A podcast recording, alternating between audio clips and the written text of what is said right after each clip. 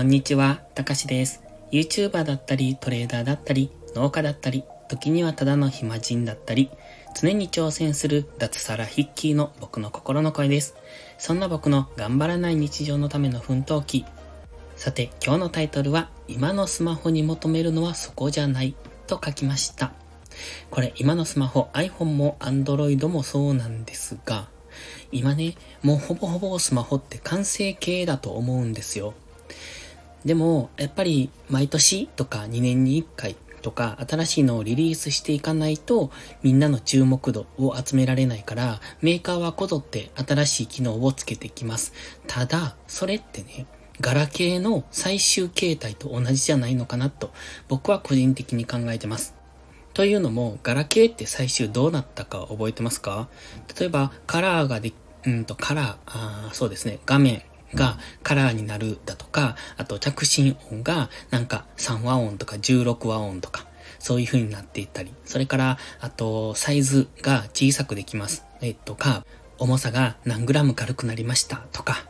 あとはカメラの性能がどのくらい良くなりましたっていう、そういう機能面の追求で、そこってね、もちろん良くなればそれは便利だとは思うんです。で、今のスマホも同じじゃないですかね。まあ、軽さを求めてる人はいないので、あとは画面の大きさ、重さっていうのはさほど気にはされていないですが、スペックがこのくらい良くなった。だから、このデータを見ると 0. 何秒とか、数秒処理速度が速くなったとか、カメラの画素数がちょっと上がったとか、まあ、画素数に関しては、肉眼ではよくわからないぐらいのところまで良くなってきているんですが、暗所での撮影が綺麗になったとか、まあそれは確かにいいんですよ。そりゃ暗所での撮影が綺麗になったら夜の撮影とかも綺麗に映るようになりますし、ミラーレスの大きなカメラに負けないぐらいスマホでも綺麗に写真を撮れるようになったりとかできるようにはなってきてるんですけど、でも僕たちってそこまで求めてるかなっていうのは正直なところなんですよ。でも企業が、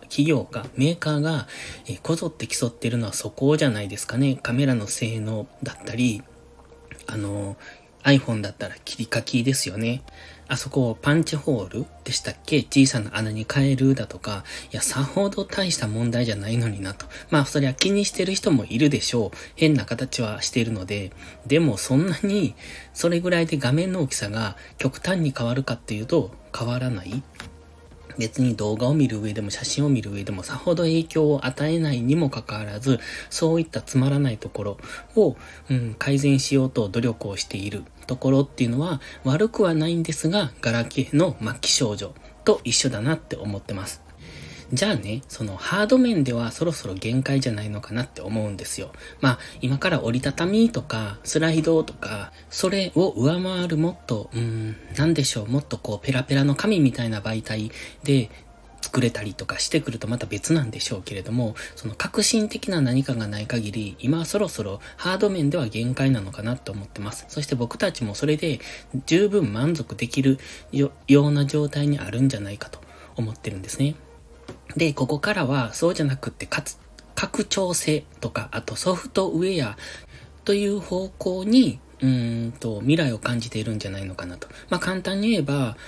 スマート家電ですよね。スマホで家の中のエアコンの操作とか、まあ何でもそうです。例えばカーテンの開け閉めとか電気とか、まあそういうのができていくっていう、そっち方面の方が僕たちは期待しているんじゃないのかなって思うんですよ。で、僕が個人的に思うのは、スマホで車の運転ができるといいのになって思うんです。で、まあ、例えばスマホで車のエンジンかけられるっていうのは、そのくらいは当然でしょって思うんですが、まあ、それ以上に、例えば、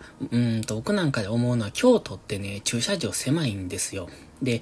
だから僕は軽で京都に行くようにするんですが、その普通車で行った時、京都の駐車場に止めるとね、その横の車があって、出られない、スライドドアじゃないと出られないみたいなことも多々あるんですね。となると、自分は駐車する前に降りておいて、あとはリモコンで、その駐車をするみたいな、そういうことができるといいのになって思うんですよ。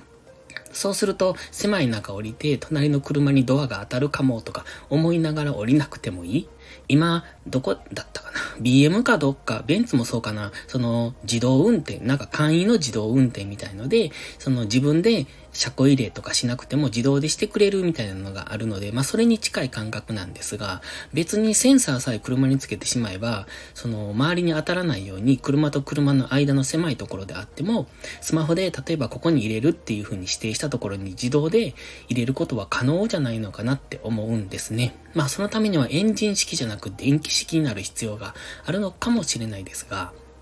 だからそういうね、スマホの拡張性っていうのか、スマホから自分の生活空間への拡張性っていうところの方がこれから夢があって面白いなって思ってるんですよ。だから今回のタイトルのその今のスマホに求めてるのはそこじゃないって書いたんですが、そのカメラの性能とか、ディスプレイの綺麗さとか、その頑丈さとか、まあもちろんそれはあればあるほどいいものかもしれませんが、今でも十分なので、そこを競い合うんじゃないんだろうなと。だから、その端末、ハードウェアとしてはそろそろ限界だろうねって。まあそんなことはメーカーもわかってるでしょうし、じゃあメーカーはこれからどう攻めていくんだってなると、そのものを作っているだけじゃダメだよねってなってきてるんじゃないのかなと。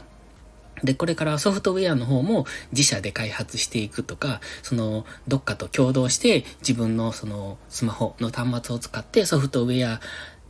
の開発をしてもらって共同制作で、まあ、車を作るとか、まあ、アップルなんかもしてるでしょうけれども、